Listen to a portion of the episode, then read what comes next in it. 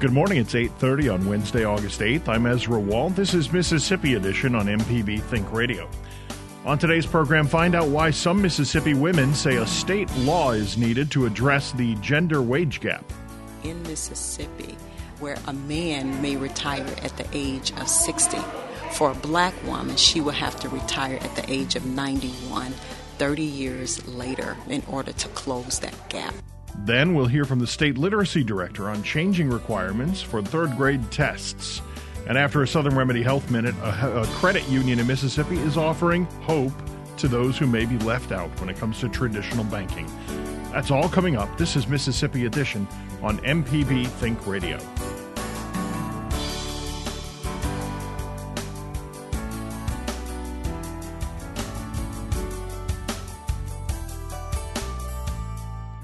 Women in Mississippi are paid significantly less than their male counterparts, according to a report by the National Women's Law Center. They say black women are the most affected. Advocates say the average working black female has to work until August 7th of the next year in order to match the amount a working white male made in a 12 month period. Several organizations gathered to mark the National Black Women's Equal Pay Day yesterday and to announce a forthcoming joint report, a roadmap to winning economic security for Mississippi women and families is set to outline economic issues facing women. Cassandra Welchlin is co founder of the Women's Economic Security Initiative. She tells MPB's Ashley Norwood the coalition is pushing for policy change to help close the gap. The black woman has to work um, nine months more than um, her male counterpart in order to make up those wages. And so August um, 7th marks that day nationally. And, um, and what that means um, for a black woman is that that wage gap for her is significant. And so in the state of Mississippi, our um, organization have, with our coalition partners, we've been pushing for equal pay in the state of Mississippi. And so we're joining the national movement um, to really try to close this gender wage gap um, in the state. And so for us, we've been um, pushing legislation um, for the last three years to try um, to really get some legislation on the books because Mississippi and Alabama are the only two states that don't have um, any kind of legislation. and so what that means is that we got women's wages who are that's not protected. And so today we're going we're here to just lift that up um, and to continue to push for this initiative to try to get a law on the book. So compared to other states, is it worse for a black woman here? Yeah. Um, in the state of Mississippi, we have one of the um, worst wage gaps um, in the country, which is really significant. So, a black woman is paid um, in Mississippi uh, 56 cents for every dollar paid to a white man, non Hispanic. And so, what that means is that she's losing about $20,000, $20,700 year round um, over the course of a 40 year, well, each year. And so, over a course of a 40 year um, period of her career, that's over $800,000. I want to ask you, how are you comparing? The, the subjects in the, in the report, the man and the woman, are these people with the same amount of work, the same level of education? How are you comparing them? So, what it is, uh, women are. Uh, these are women who are in the workforce, um, who are working year round. Um, and we're looking at women who are in various occupations. We're also looking at women who have various um, education levels. And when we compare all of that, it doesn't matter what her education level is, um, it doesn't matter um, what that um, job um, that job is, that wage gap still exists. In the healthcare field, it's a little closer, um, but a woman who's in that healthcare field, such as a nurse, um, she is still making less than a man is making. And so, you know, and given Mississippi's poverty, you know, rate, um, and not only just the poverty rate, we know that Mississippi women, you know, make up half of the workforce here, right, in the state of Mississippi. And for black women, um, not only are we making up the workforce, but we also um, are head of our households. You know, a lot of black women are head of their households in the state of Mississippi. And so we have a long ways to go to be able to close that gap. In our report, it notes that in Mississippi, um, where a, a man may retire, a white man may retire at the age of 60. For a black woman, she will have to retire at the age of 91, 30 years later. Um, in order to close that gap. So we have a long ways to go. And so we proposed some legislation over the last couple of years. And so we're going back to our um, leaders to say we really need to be able to provide some solutions to close this wage gap. That's Women Economic Security Initiative co founder Cassandra Welchlin.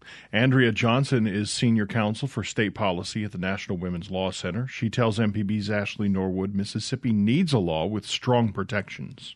We're really proud to partner with Cassandra of the Mississippi Women's Economic Security Initiative and the Black Women's Roundtable, and also the Mississippi Low Income Child Care Initiative and Oxfam.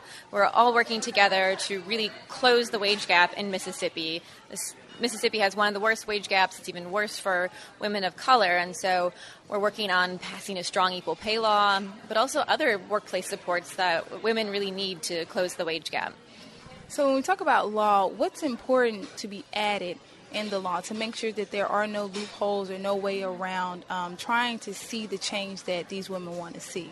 Yeah, so right now Mississippi doesn't even have an equal pay law on the books. It's one of two states that doesn't have an equal pay law, the other one being Alabama.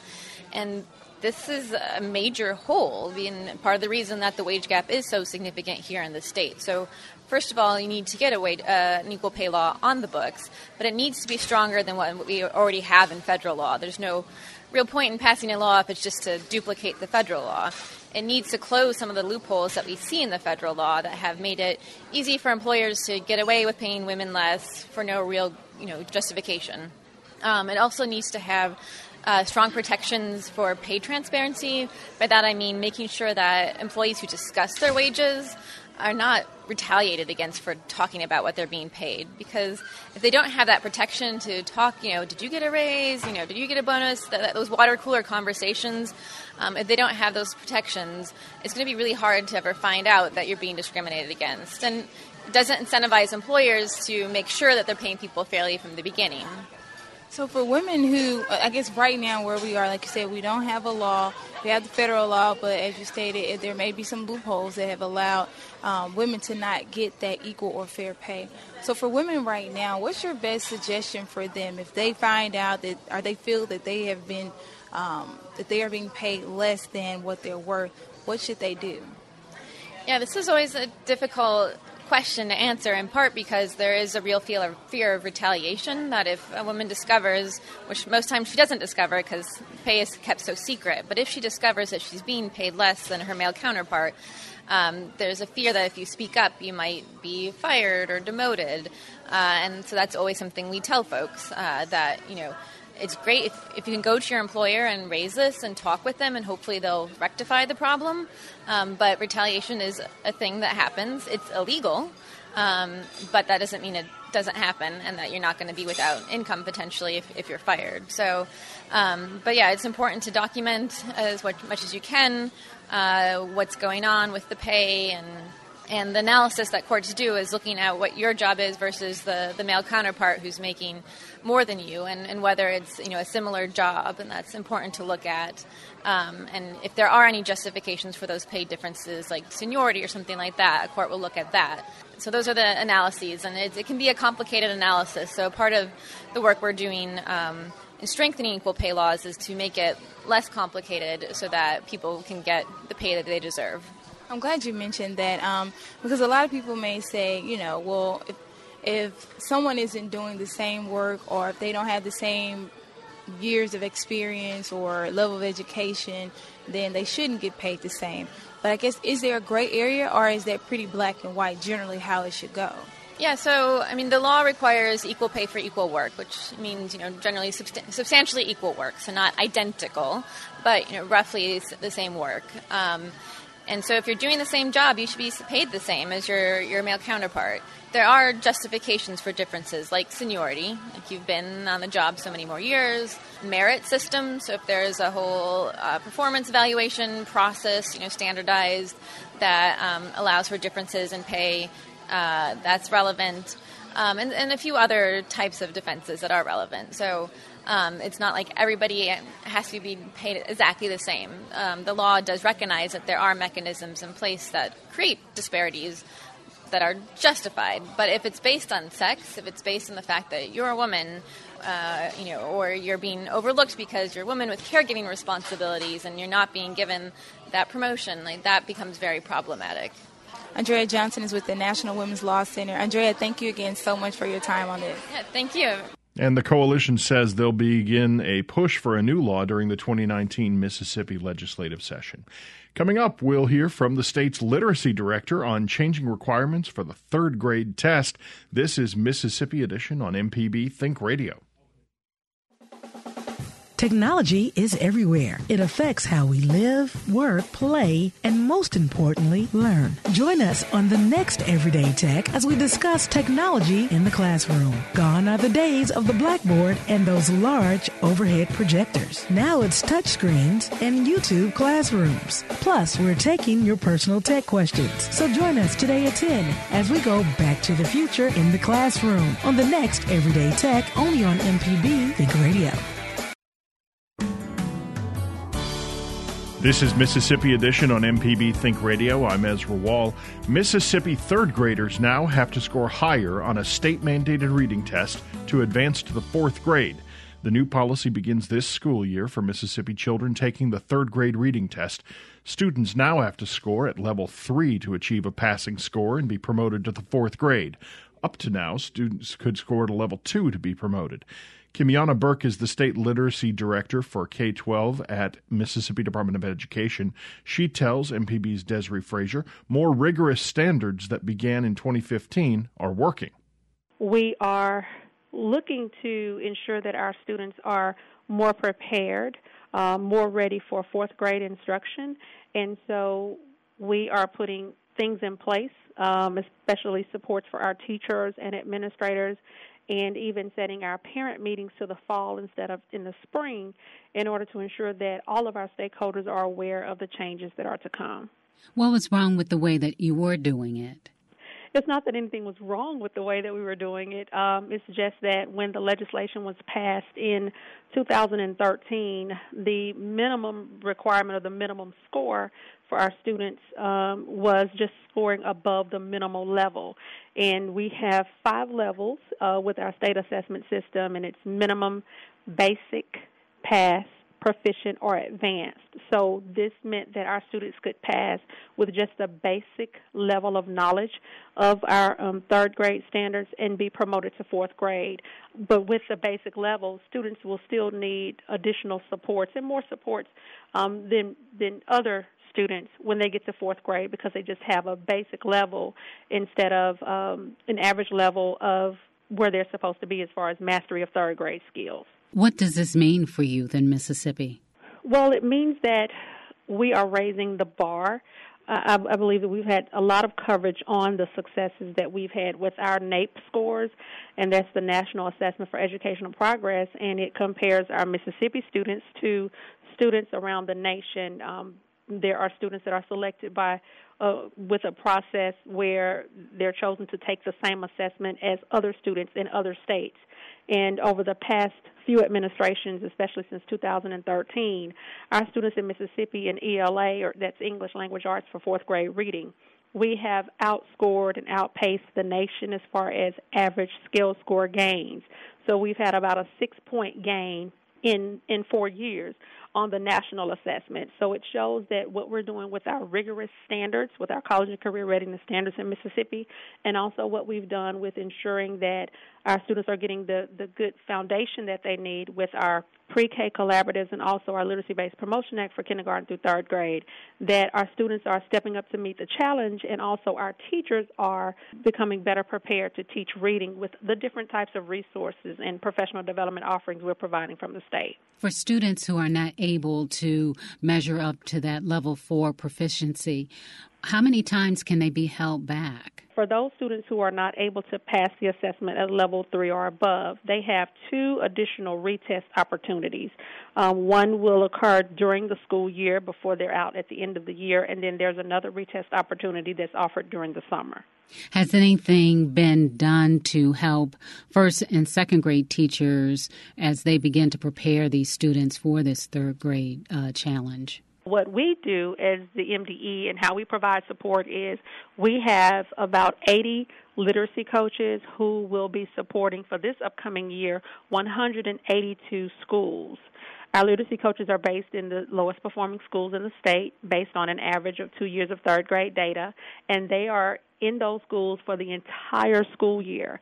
And they um, provide on site professional development that's geared towards the teacher's needs. They also co-teach and model with teachers um, the the lessons in literacy instruction and even in writing instruction. And so we've provided some on-site supports for the entire year, in addition to the um, professional development trainings and offerings that we provide from the state. So, have parents been notified about this change? Yes, parents have notif- been notified about the change. Um, we this technical amendment was was actually passed in 2016. So each year since then, we've held parent nights. We've sent out communication through our, you know, to our districts, and and the districts were to put this amendment in their parent handbook to let parents know that this is the year, that 2018, 2019 is the year when this bar would be raised.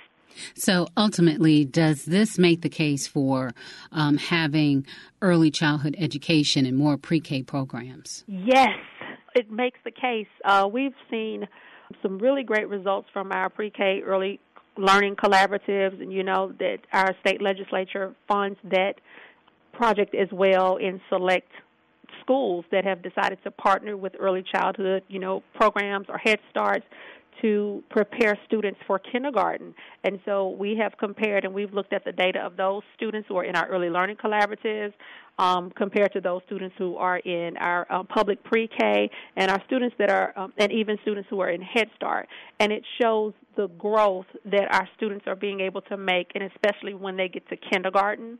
Um, the teachers aren't having to start from so far behind with these students because they're they're more prepared and more ready for instruction. Well, Dr. Burk, uh, State Literacy Director for the Mississippi Department of Education, thank you. Thank you so much. Coming up after a Southern Remedy Health Minute, a credit union in Mississippi offering hope to those who may be left out when it comes to traditional banking. This is Mississippi Edition on MPB Think Radio. I'm Dr. Jimmy Stewart, professor of pediatrics and internal medicine at the University of Mississippi Medical Center, and this is a Southern Remedy Health Minute.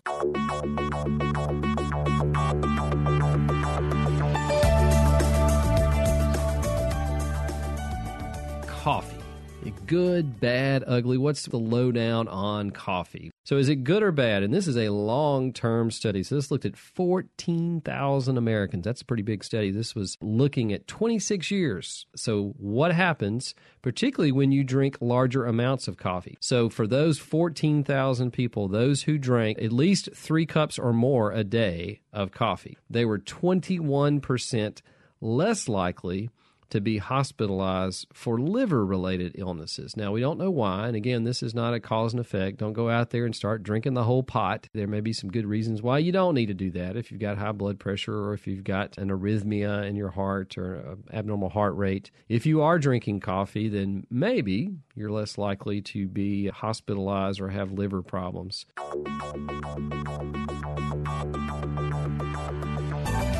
For more health tips and medical information, listen to Southern Remedy each weekday morning at 11 on MPB Think Radio. The Health Minute is underwritten by Blue Cross and Blue Shield of Mississippi. Live healthy on the go with the MyBlue mobile app available on the Apple App Store or Google Play. More information at bcbsms.com. It's good to be blue. This is Mississippi Edition on MPB Think Radio. I'm Ezra Wall.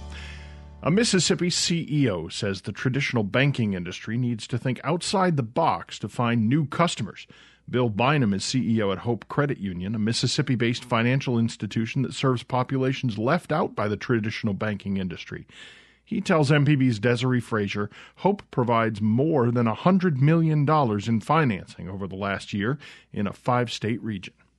There's more than 30 million people who don't have a banking account in the United States or who rely heavily on petty lenders and check cashers um, who charge predatory rates. We've been able to finance first time home owners at an incredible rate, more than 85% of our mortgages were the first time home buyers.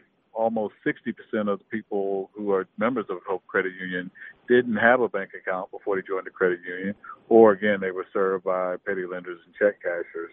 Uh, our commercial loans are helping people start businesses and employ residents disproportionately go to women and people of color, which um, is a growing segment of the population across the country, particularly here in the Deep South. In the South, there's a, a pocket, of course, that we hear reports of constantly about poverty.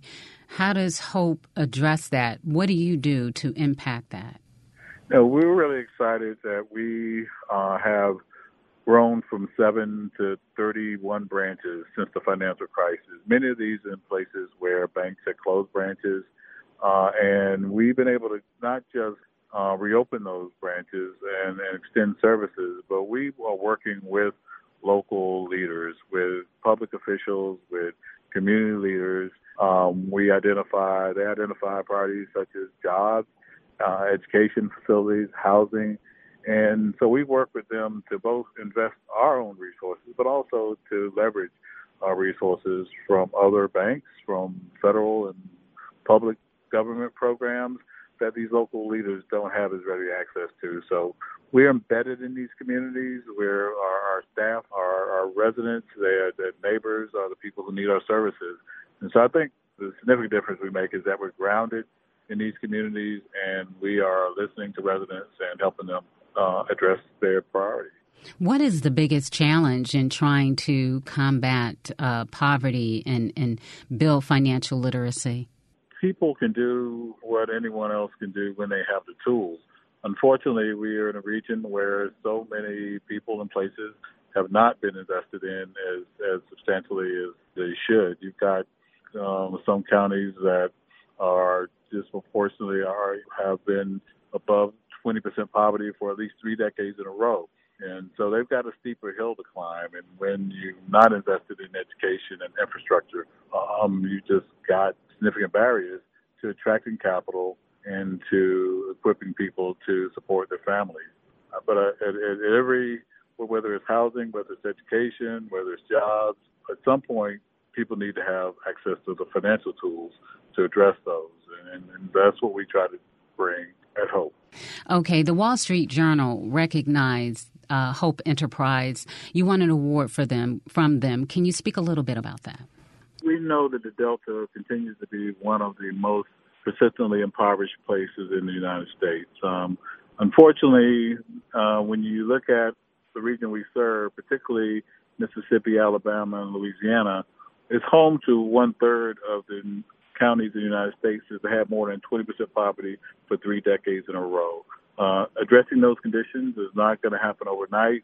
We got to do it one job at a time, one family at a time, one business at a time. Um, fortunately, we had a great year in 2017, demonstrating what's possible when you make strategic investments in people and places here in the Deep South.